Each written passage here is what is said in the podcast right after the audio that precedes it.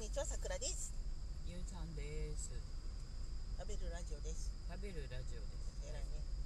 今ハムサンドを食べています。そうですね。はい。ご旅行も終わり、一泊二日の。うん早かったね。ねチームラボに行ったんだね。そう。うんお台場。お台場のね。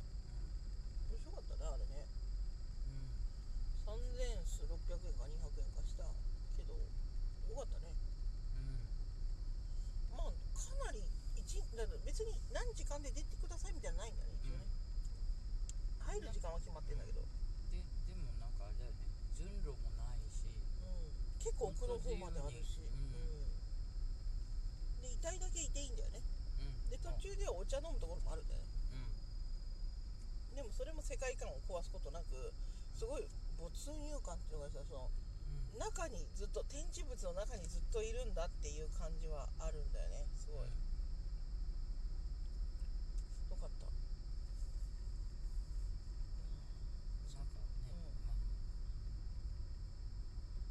あなんか一箇所ではちょっと地面がなくなるかのようなね、うんそう不思議なね感覚もあって、うん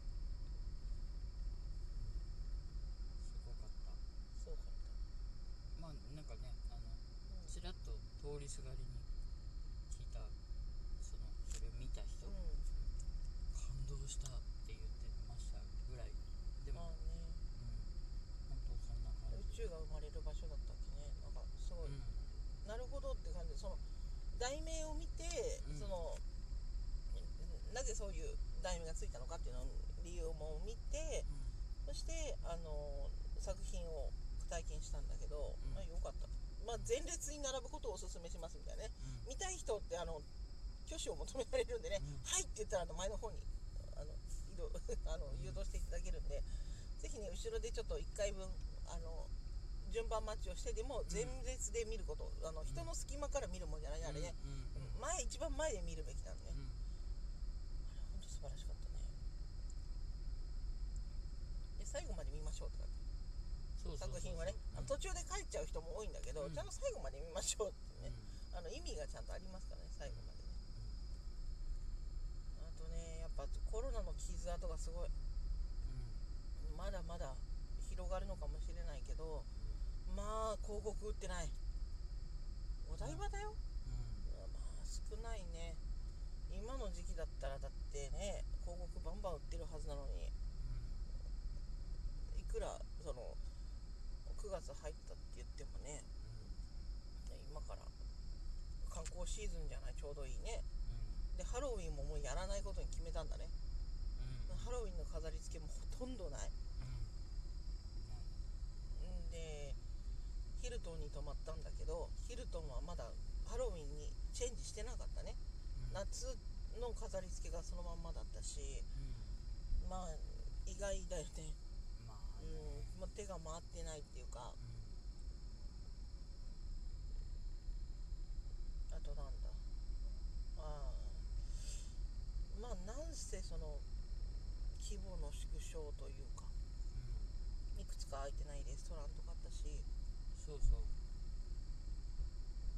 もうこんなんじゃお金作れないでしょってその利益を上げれないでしょっていう感じがあるよね、すごくね素敵なレストランにもね夜行ったんだけれども、もうレインボーブリッジが真ん前に見えてね、美味しいそのイタリアンを食べれるっていうところだったんだけど、9時ではもうおしまいなのよ、8時半ラストオーダーなの。でまあそんな並んでねあの行ったんですけどですごく満足満足度の高いレストランだったの。そうそう美味しかったし、うあのまあもちろんそのなんかな待ってらっしゃったんだよねそう。れで我々もじゃあ並ぶかって。んそう。でもなんかこう店内見るとなんとなくいや座れそうななんで待ってるんだろうぐらいな感じだったんですけど、まあテラス席っていうのがあってお外で。で皆さんお待ちなのは、テラス席だからですかって言ったらそうです。っていうことでじゃあじゃあ我々もテラスでみたいな。でそんまあ内装もね綺麗なんですけど。ねやはりあのレインボーブリッジを正面に見たい、ねあの何夜のね夜景を見たいということですね、でもまあ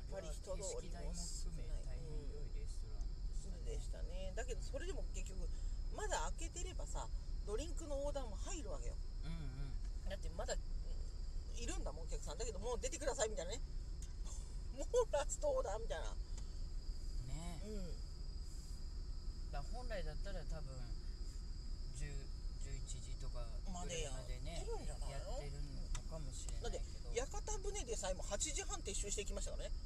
だってほら9時までで閉めろみたいなそういうあのまだお達しの最中でした。から今日からなんか解禁みたいですけど。ああなるまあねちょっとまあそのせいでまあそのお大手の企業も全然息してない感じがしてね。あゆりかもめにも載ったんだよね。あそうそうそう。ゆりかもめ全くその広告広告がゼロ、うん、いい広告ゼロでもいいよ。いいんだけどよくないのよ。あの結局物を売る時に反則しないといけないのにそれに企業がお金をかけないもしくはその掲示をしないってゆりかもめ側が決めてればうんそれはそれでその感染を防ぐためにうん。それはそれであの反則されないから物は売れないわけ。そうすると誰も儲からないわけよ。うん。どうしようんだろうねみたいなね。ちょっとだってあのでまあホテルも結局もうバーも閉まってるし。そう。あで一応ねあの皆さん向けにっていうかうん。お酒は売ってたのね、うんそうそうそうそう。けどお部屋でどうぞみたいなうん、お感じ部屋でどうぞなんだけど、どうよえボンベイのサファイアと、うんあとウイスキーだったかなそう。あバーボンとバーボン。それからスパークリング。スパークリングワイン。これだけ。待って待って。どんなその酒豪なのみたいな。割り物もないのよ。だまあ氷はね各階にアイスディスペンサーがあるからいいけども。自販機ももちろん置いてないの5つ星だから。あだから結局そうなのか。その氷で飲むか水道水を必要な人は水割りかあおお部屋にイロハスがイロハスがあったからそれで。でもさ。かあとはまあどうしてもなら炭酸とかをあコンビニかなんかで買ってきていただいてみたいな感じでだまあバーが休業してるからっていうことなんでしょうけど、うん。もうちょっと考えてもいいんじゃないかなっていうぐらいスカッとしてたね。あとなんかお部屋の清掃の仕方とか全部変えてますさんがあのインフォメーションでしたけどうーんその朝のビュッフェもなくてねもちろん。そうそうそう。まあ豪華でしたけどね。そうですね。とてもああそあこんなに？みたいな感じでしたけど。まあやっぱりもうなんなんていうんですかねビュッフェ主流だったじゃないですかそうですねそのコロナの前はね朝ごはんといえばやっぱりなんかちょっと寂しい感じとかねそうだねまあ、飲み物とかはまああのドリンクバーというかねあの自分で次に行ってくださいって感じでしたけど人手も少ないイメージだったね結構少ないなとでもうホテル側もすごい感染症対策してるのね、うん。うん皆さん、もうあちこちにそのアルコールのディスペンサーが置いてあってもう歩けば消毒せみたいな、もうなんか通りすがりに消毒してそれから何？朝ごはんに行く入る前に消毒してえ出てきて消毒してみたいな。もうすごいで自動であの自分の体温測れるやつがね出入り口には必ず設置してあったりとか、まあでもあれ緊張するね。もしあかんなったらどうしよう。ほら具合は悪くなくても微熱が出てる場合とかさそうそうなるあるあるあるでしょみんなもね。だからさと思うけどまあちょっとこれっていう感じだったね。えー、っていう。まあ、都内っていうこともあってそのねこう厳しくやっとかないとやっぱり、まあ、出てるからね1日そうそうそう。100人以上ねってわかるんだけど。でもなんかさ最初はさその2桁ぐらいだったりとかして、でそれが100人を超えましたってなってうん。200人300人400人みたいになってもうなんか今や100人って聞いても不運ぐらい。そうそうそう。だけどやっぱり死んでらし亡くなってるのね。のそのあうん。まあまあまあコロナのねうんことでやっぱ亡くなってるんですよ。そうやっぱその亡くなるってすごいことじゃない？